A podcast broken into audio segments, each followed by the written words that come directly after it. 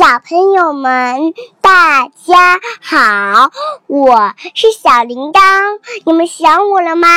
我可想你们啦！今天我们要听的故事是汤姆的外公去世了。妈妈，我听见这个题目好难过呀！我也好难过呀，它让我想到了我的外公。汤姆现在一定也很难过，是吗？是的。那我们来陪伴汤姆好吗？好。一切都挺糟糕的。电话铃响了，妈妈拿起电话，刚问了声“谁”，脸色一下子就变得苍白，然后她哭了起来。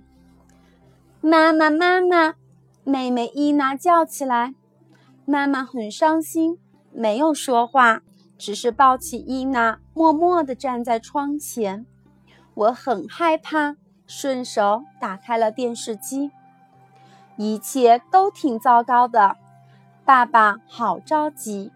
天还没黑，他就回来了，像往常一样，我跑过去迎接他。这次他没笑，好像也很悲伤。他轻轻地摸了摸我的头，然后抱住妈妈。妈妈还在哭。发生了什么事儿？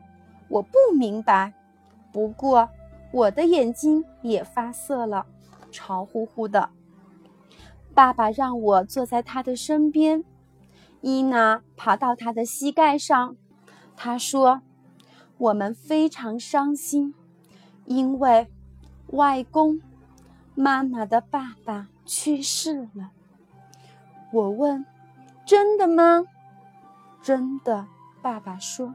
“我已经听够了，我想去玩。”这时，我突然问：“外公，他在哪儿？”“在他家里。”妈妈一边说，一边捂着鼻子。“那就不要哭了，我们去向他问好吧。”我说。汤姆。爸爸对我说：“如果你愿意，我们可以去看外公，但是，他已经死了，生命结束了。”我听不懂这些，太深奥了，但我很高兴能跟爸爸妈妈一起外出。妈妈还在哭，伊娜把小熊送给她，妈妈不哭。妈妈说：“谢谢，哭对我有好处。我需要让眼泪流出来。”伊娜又给妈妈递上手绢。一切都挺糟糕的。今天不是圣诞节，也不是星期天，可大家都来了：舅舅、姨妈，还有表哥、表弟、表姐、表妹。我最喜欢的马克表哥也来了。外婆看上去很疲惫，她慢慢的站起身。我要进屋去了，你们要不要看看外公？外公在屋里呀，我去还是不去呢？看到马克进去了，我也要进去。从外公的房间里出来，我说。外公好像在睡觉。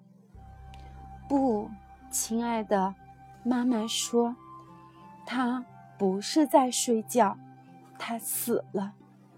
是的，查理表哥说，我爸爸睡觉时会发出很大的声音，就像火车头在叫。如果我抓外公的痒痒肉，马克表哥说。他能不能活过来？他什么都感觉不到了。舅舅说：“这么说，他的生命真的永远结束了？”“是的，永远结束了。”妈妈说。爸爸和舅舅哭了，大家都哭了，我也哭了。突然，伊娜说。我饿了，我要吃蛋糕。在厨房里，爸爸给我们做蛋糕。我不饿，我觉得今天的蛋糕没有以前的好吃，以前的蛋糕都是外公做的。走，我们出去玩吧。马克表哥对我说。我们跑进花园，玩起了捉迷藏。突然，我不想玩了。在灌木丛后边，我看到了外公的手推车。我再也不能和外公一起打扫落叶了。马克走过来对我说：“我也不想玩了。”我们都很悲伤。后来，查理想出了一个好主意：我们像外公那样。把落叶收集起来吧，一片、两片，这里捡一把，那你捡一把。一会儿，树叶堆成了小山，其他几个小表哥也加入到我们的队伍中来。树叶越堆越大，大家都很高兴，好像找到了一点外公的影子。第二天是外公出兵的日子。下雨了，天很冷。外公躺在一只大大的木盒里。妈妈告诉我，这是棺材。人们把棺材缓缓放进地上挖好的坑里。我从来没见过这个。人们往棺材上放鲜花。马克和我一起在墓地边栽了一株玫瑰。那是外公最喜欢的。我小声对外公说：“玫瑰栽在你身边，肯定会长得很好。”我们回到外婆家，妈妈煮咖啡，我做外公式的蛋糕，因为我知道外公的秘密配方。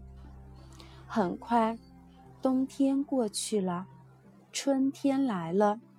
植物吐出了绿芽，我们经常想起外公，但已经不再悲伤了。想起外公说过的笑话，我们会开心的笑。我也一直在用外公教我的方法做蛋糕。今天一切都很好。我们去散步，还看了外公的墓地。玫瑰已长出许多嫩芽。上面还有两个花蕾呢。